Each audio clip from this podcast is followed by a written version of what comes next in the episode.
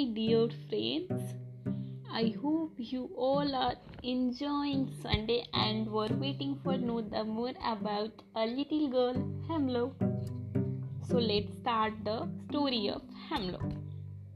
Hello के पापा every Sunday hostel आते हेमलो से मिलने और साथ में उसकी पसंद की एक स्पेशल डिश लाना नहीं भूलते और वो था पापा के हाथों की स्पेशल कोड हेमलो की रूममेट थी, प्रीति मिश्रा, जो हेमलो से दो साल सीनियर थी।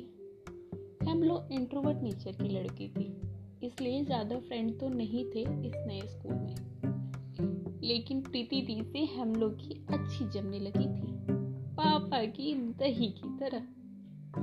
हेमलो के फेवरेट टीचर थे पुष्कल सर जो इंग्लिश पढ़ाते थे। हेमलो समय के साथ खुद को नए माहौल में ढालने लगी थी।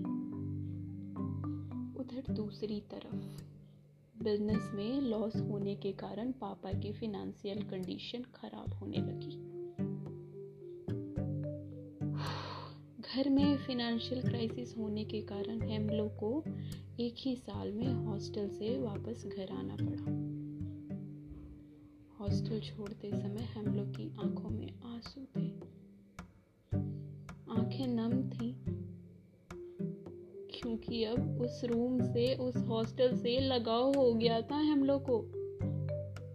हम को उसका सपना बिखरता हुआ दिखा। हम लोग किसी से कुछ कह नहीं पा रही थी। हम लोग की पढ़ाई के लिए हम लोग के पापा शहर में आ गए। शहर के एक अच्छे स्कूल में हम लोग का दाखिला हो गया। हम लोग की ज़िंदगी फिर से एक नई शुरुआत की तरफ़। नए लोग, नए स्कूल, नए दोस्त। हम लोग की ज़िंदगी तो सांप सीढ़ी की खेल की तरह चल रही थी। हम लोग का परिवार शहर में किराए पे रह रहा था। किराए का एक कमरा, उससे लगा एक रसोई घर और एक बड़ा सा आँगन। इसी आँगन में सारे किराएदारों के बच्चे खेला करते थे। हम लोग को हॉस्टल की बहुत याद आती।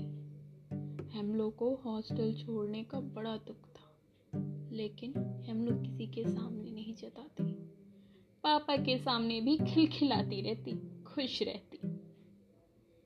हेमलो इस नए स्कूल में मेहनत करके मन लगाकर पढ़ाई करने लगी।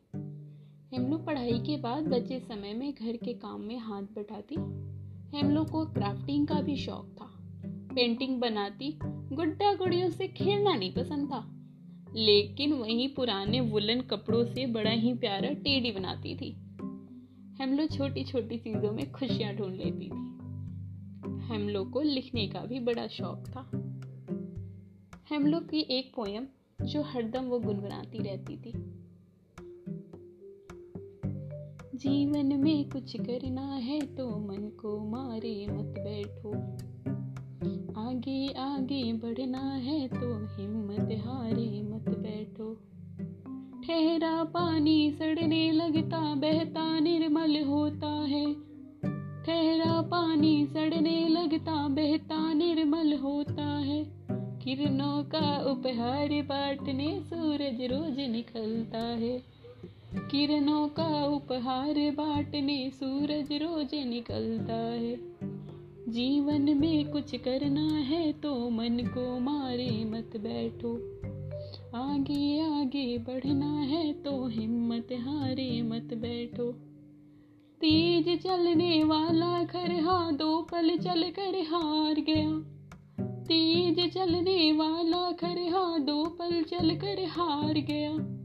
धीरे धीरे चलकर कछुआ देखो, बाजी मार गया। हवा चले तो महक बिखेरे, हवा चले तो महक बिखेरे तुम में प्यारे मत बैठो। पाँव मिला चलने के खातिर, पाँव पसारे मत बैठो। जीवन में कुछ करना है तो मन को मारे मत बैठो।